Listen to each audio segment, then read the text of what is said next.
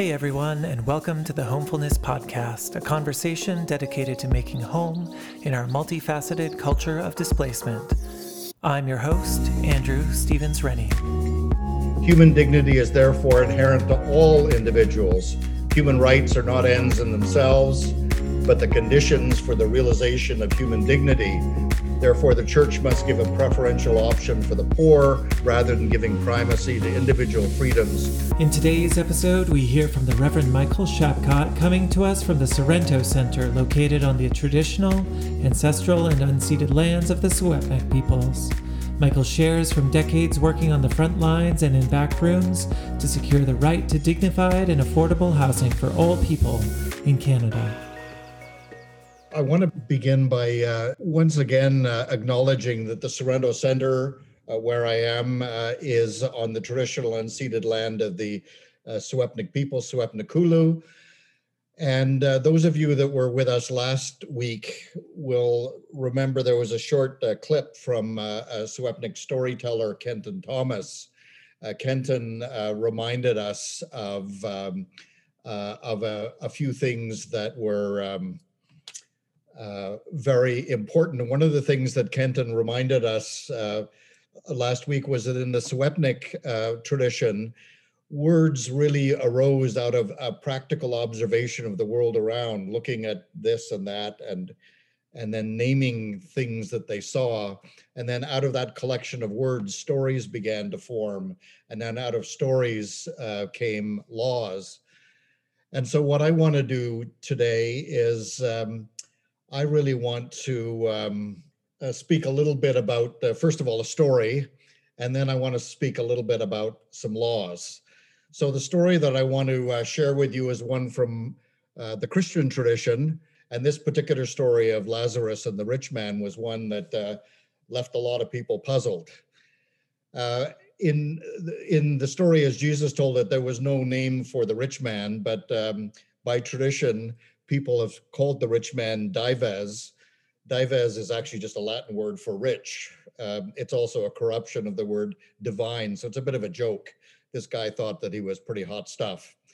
So the story is very simple. There's a rich man. He used to dress in purple and finest linen and feasted sumptuously every day.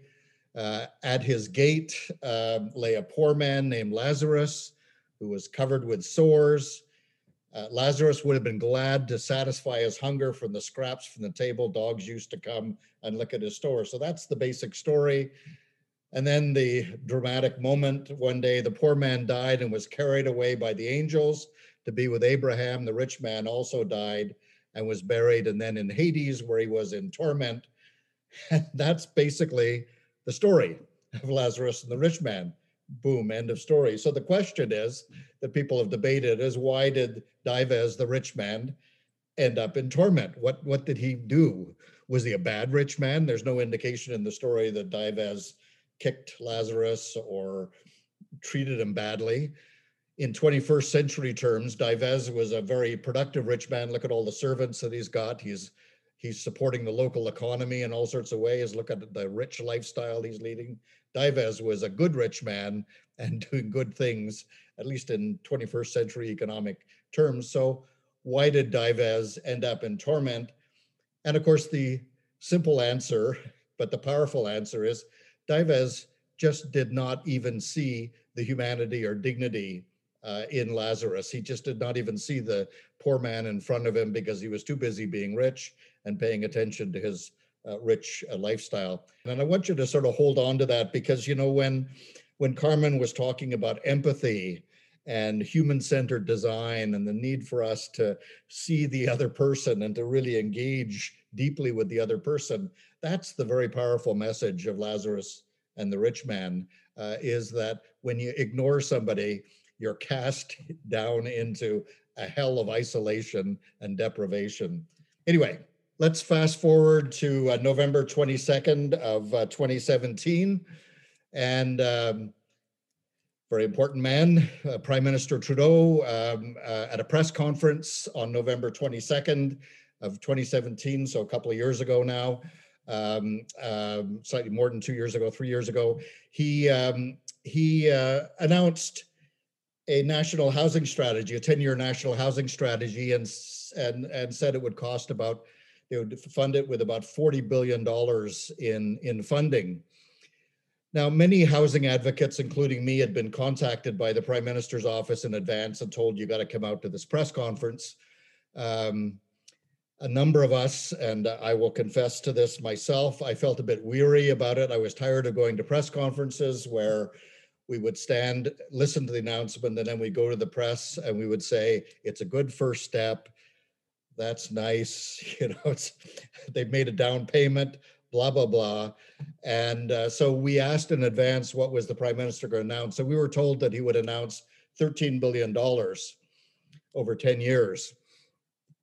And, you know, for most of us, $13 billion sounds like a lot of money, but uh, it really isn't all that much for a big country like Canada with the scale of our housing needs. So we went to this press conference expecting that we would uh, once again have an announcement of a $13 billion national housing strategy over 10 years. And uh, that that would, um, and then we we just simply sigh and disappointment. And we would say, well, once again, good first step, nice down payment. We got to keep going until we get some real money on on the table. So imagine our surprise when we actually heard that it was $40 billion and $40 billion starts to get into some serious money when we're talking about, uh, about this. And so we were kind of interested and kind of excited about this um, national housing strategy announcement in 2017. Now, I wanted to say to you, first of all, that the choice of the date that the prime minister uh, had for this announcement was not accidental. It's uh, what's called National Housing Day. And uh, many of you will know that National Housing Day was actually a day that uh, a group called the Toronto Disaster Relief Committee and the National Housing and Homelessness Network, which uh, worked together, established way back in the 1990s. And we called it National Housing Day because on that day, uh, we went to uh, the mayor of Toronto and the mayors of a number of other cities across the uh, the country, and we said you should declare homelessness a national disaster, and that way the federal government will be required to put money into rebuilding uh, or to building new housing and to helping people who are suffering from the housing and homelessness disaster.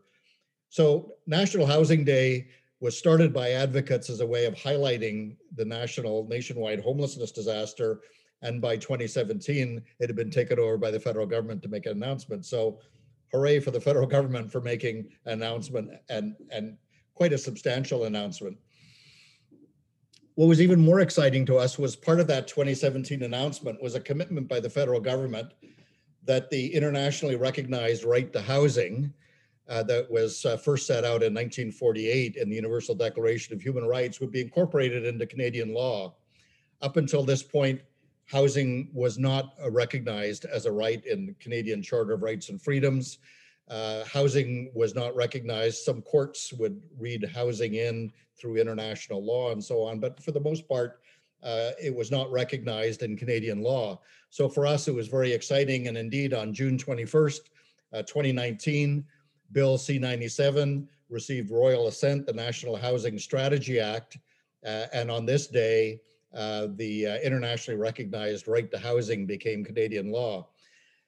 And some people don't spend a lot of time reading uh, uh, pieces of federal legislation, but this is a particularly interesting one. And in the preamble, I just want to read a couple of sections.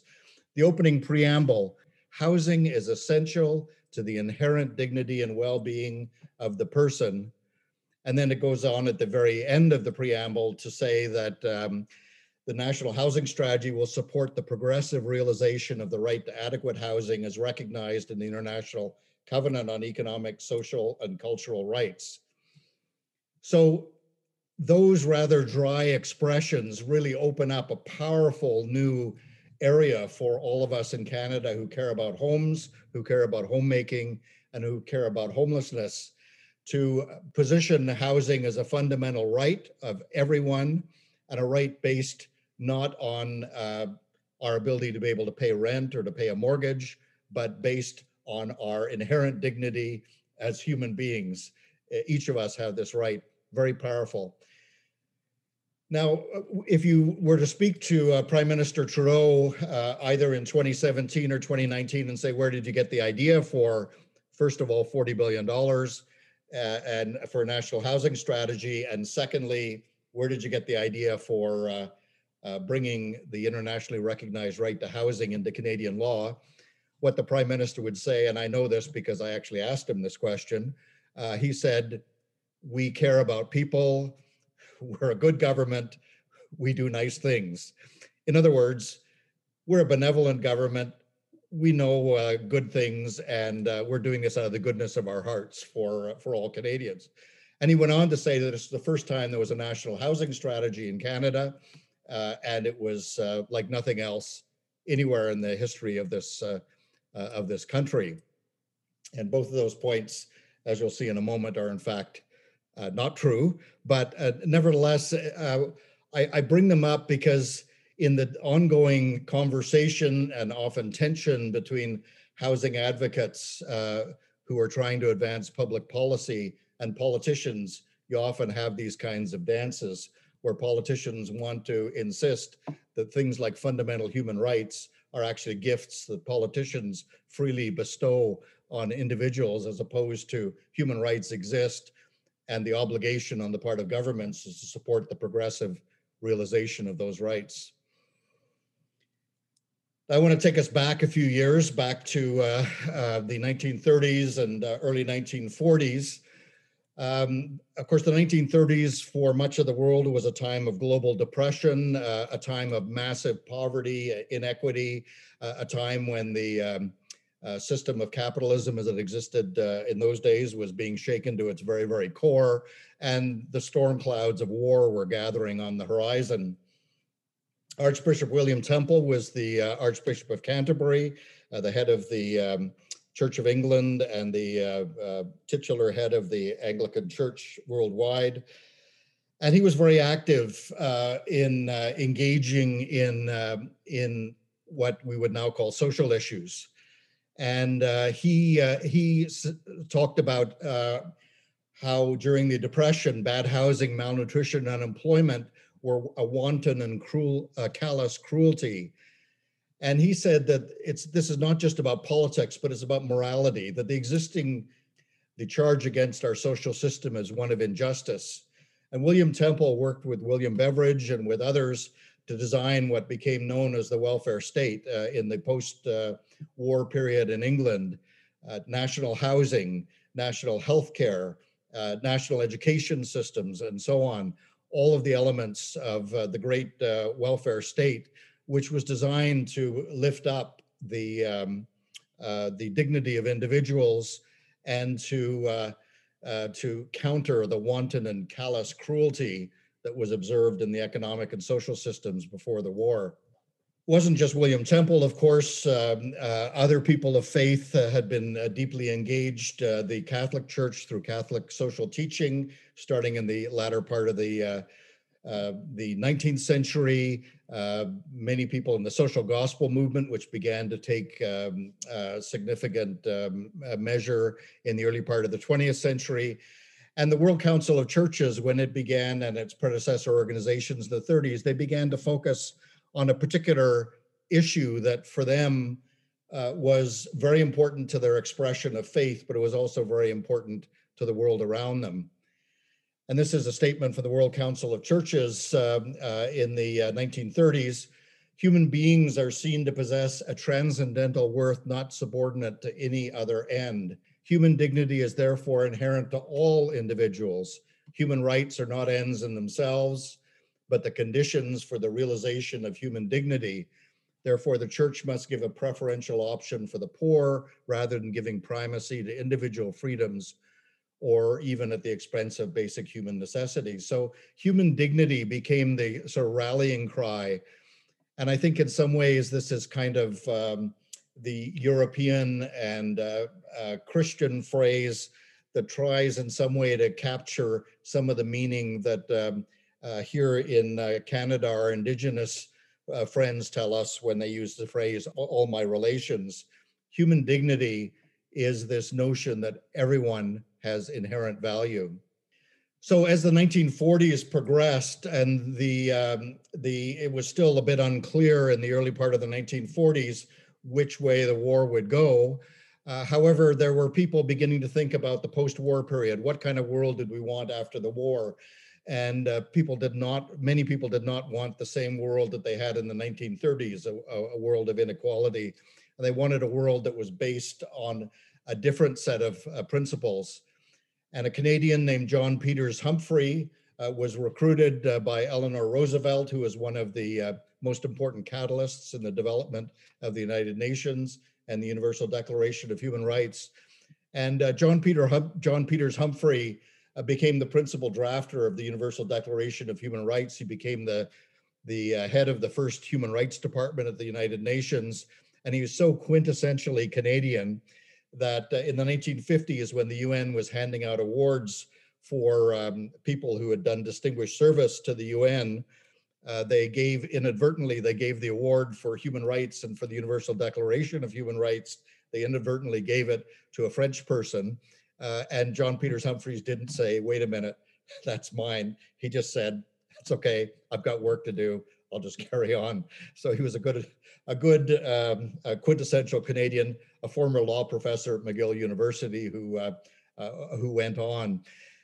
Many people think that um, the uh, basic notions that are incorporated in the Universal Declaration of Human Rights that were uh, in there drafted by John Peters Humphreys came out of his own childhood. He um, had a physical disability as, as a boy and was teased uh, other people suggest that in the 1930s, as a law professor, he traveled through Germany and he saw the uh, the the storm clouds uh, uh of the Holocaust and uh, uh, other terrible things. John Peters Humphreys um, was and is a Canadian to be celebrated because of his um, his um, work with the Universal Declaration of Human Rights. And here we see the language um, that before I mentioned to you was in the uh, legislation in 2019. So that language comes directly out of the Universal Declaration of Human Rights, drafted by John Peters Humphreys, adopted by the global community through the United Nations in 1948. And it begins, whereas recognition of inherent dignity and equal and inalienable rights of all members of the human family is the foundation of freedom, justice, and peace in the world and uh, that the peoples of the United Nations have reaffirmed their faith in fundamental human rights and the dignity and worth of the human person. And then in Article 25, 1 is the first uh, articulation in modern terms of the international right to housing, uh, which is bundled in with the right to health and well being. Uh, as uh, the uh, universal, the United Nations human rights framework began to take shape there were subsidiary legal agreements uh, uh, that were uh, developed in the 1960s. One of them, the International Covenant on Economic, Social, and Cultural Rights. Another one, the International Covenant on Civil and Political Rights. And uh, these gave further definition to what uh, the right to housing really meant. And again, the word inherent dignity is the framing principle, the notion that everybody, everybody uh, has these equal and inalienable rights. Uh, and what the International Covenant did in Article 11 is it made two significant additions to the international notion of the um, uh, right to housing. Uh, they, uh, in addition to saying that people have the right to housing, adequate food, clothing, and housing, they say that the people have the right to a continuous improvement of living conditions.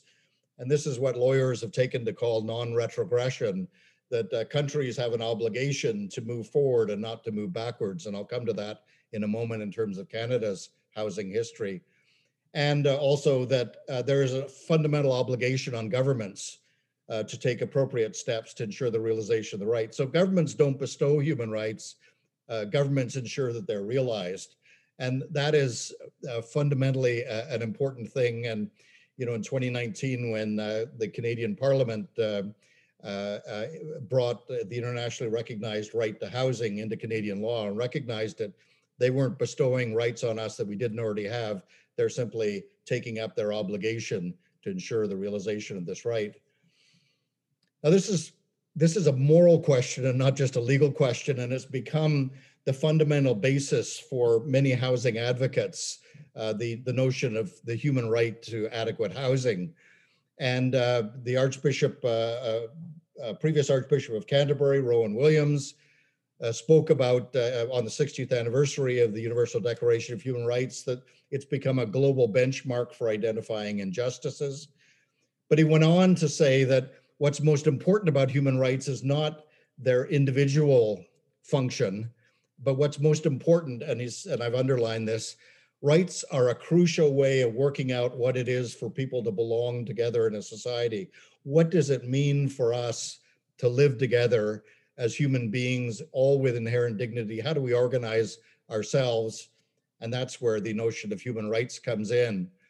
And uh, he goes on to uh, to say that some people think that human rights are individualistic and we can look to our friends in the United States who say, I have the right to own guns, and I have the right to this, and I have the right to that. But in, in fact, the notion of human rights as it was developed with the Universal Declaration based on universal uh, human uh, dignity is that, uh, and, and, again, I'm going to quote um, Rowan, every individual's account of their own needs or desires has to be thought about and negotiated in the context of mutual recognition and a basic empathy between people living out the same human condition. And if that's all a little bit dense theological stuff, Dr. Martin Luther King Jr. said it in his Nobel Prize acceptance speech in a quite a, a lovely way. We've inherited a large house, a great world house in which we all have to live together, a family unduly separated in ideas, culture, and interest, who, because we can never live apart, must learn somehow to live with each other in peace the large house in which we live demands that we transform this worldwide neighborhood into a worldwide brotherhood. And uh, Dr. King understood that human rights uh, are the uh, foundation on which we uh, learn how we can live together in justice. And of course, uh, Brian Walsh and uh, Steven Bouma-Prediger, who have both um, have been central to this homefulness exercise, have um, in some ways they reflect back on um, the the story of Lazarus and the rich man because what has actually happened in our society is rather than us coming together uh, and recognizing the inherent dignity of everyone and uh, mutual recognition, uh, what we've created is a culture of displacement, exile, and homelessness. that um, we have socioeconomic homelessness, e- ecological homelessness, including alienation from a degraded and defiled earth and a profound spiritual homelessness. So the um, while the aspiration of 1948 and the Universal Declaration of Human Rights was a notion we all have a framework in which we can live together.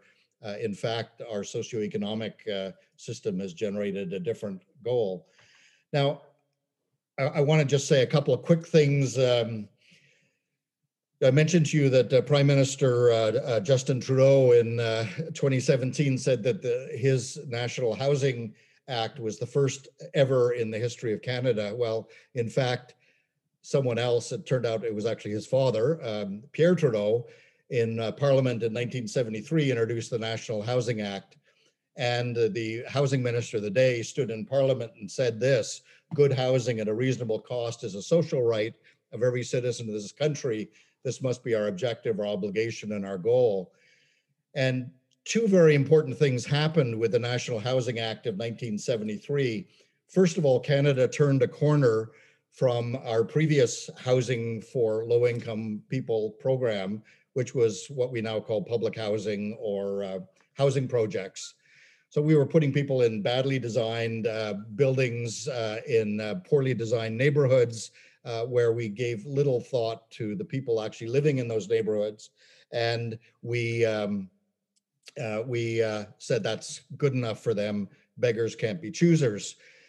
The National Housing Act of 1973 uh, uh, enabled a large number of new homes to be built. And almost all of the new homes that were built, uh, in fact, all the new homes that were built were either nonprofit homes or cooperative homes. So they were built outside of the housing market and they were built with the idea that the people who living in the homes actually mattered. Many of those homes, uh, a substantial portion of them were built by churches, community organizations, faith communities uh, over the years. Uh, I lived for many years in a housing co-op that was built under the National Housing Program of 1973. And just as a quick note, uh, in the United States, at almost exactly the same time in 1973, they switched courses and stopped building big housing projects there because they recognized that they weren't working so well for the people living in the housing projects. But instead of adopting a community-based co-op and nonprofit approach, which is what Canada did, in the United States, they decided to subsidize the private sector through uh, various incentive programs. Uh, and uh, many people have commented that next to the Department of Defense, uh, some of the biggest uh, corruption uh, in um, American government is in the housing programs where wealthy developers have gotten lots of money to build quite suspect housing.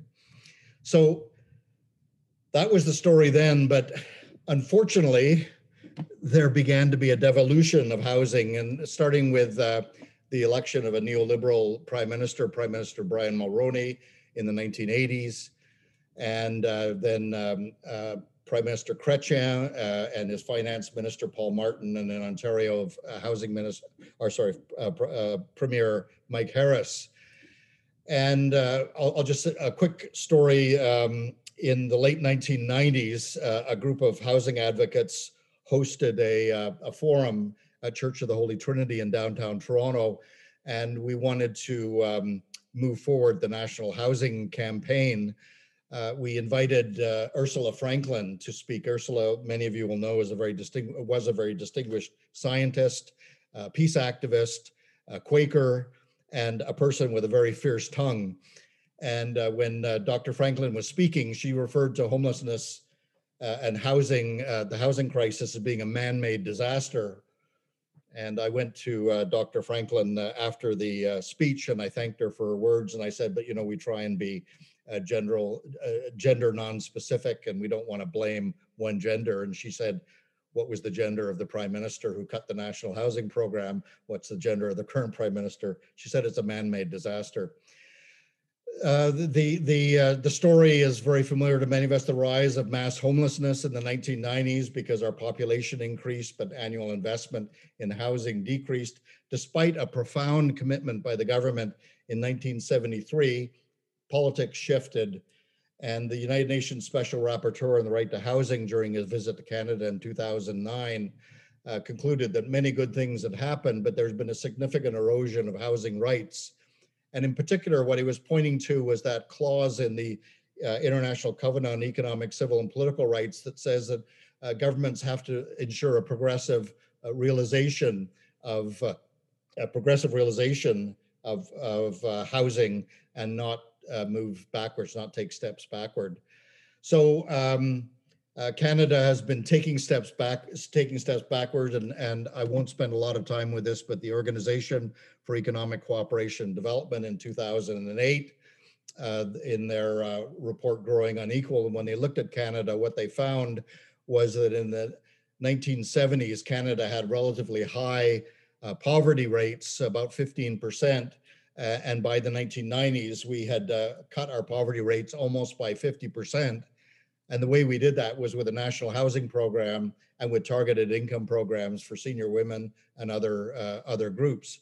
And we actually, uh, the government's actually reduced uh, uh poverty, and we came close to realizing our obligations under the International Covenant. Um, but um, as as those programs were cut in the 1990s, poverty began to rise again. So that takes us back to uh, 2017 and the context in which we look at a $40 billion 10-year investment is a context that for the previous 20 years, there's been a significant um, cut in investment. So we're, we're not even catching up to where we would have been if the government had maintained the previous national housing strategy of 1973 instead of cutting it in uh, 1993. But there, the, uh, there are a number of components uh, to the uh, uh, announcements uh, that were made and in the breakout room, uh, what I hope to do is to talk with people about specific ideas in their communities and how they fit in. I will just simply say that the federal government um, seems to have some difficulty in terms of releasing some of the $40 billion or a good portion of the $40 billion they promised, even though many groups, including our own little South Shuswap Housing Society, have gone to the federal government and said, We've got a great project, give us some money. And I think I want to just end with uh, some some words which uh, I think are the mirror to the story of uh, Lazarus and the rich man, and they pick up um, on Carmen's uh, notion that we need to look around us and, and engage with the people around us. Aruna Gnanadason uh, was with the World Council of Churches, and uh, she uh, offers this blessing. The world now is too dangerous and too beautiful for anything but love. May your eyes be so blessed you see God in everyone, your ears so you hear the cry of the poor. May your hands be so blessed that everything you touch is a sacrament, your lips so you speak nothing but the truth with love. May your feet be so blessed you run to those who need you. And may your heart be so open, so set on fire that your love, your love changes everything. Again, friends, my name is Andrew Stephens-Rennie. Thank you so much for listening. If you like what you're hearing, please subscribe, share, and leave a review on Apple Podcasts. It really goes a long way to helping others find us. Michael Shapcott is the executive director of the Sorrento Centre, which offers year round programs, retreats, and workshops, all grounded in the Christian tradition. You can find out more about their offerings at www.sorrentocentre.ca. The Homefulness podcast was developed by Empire Remixed in a partnership with the Sorrento Centre, co hosts of the National Beyond Housing to Homefulness Symposium in spring 2021.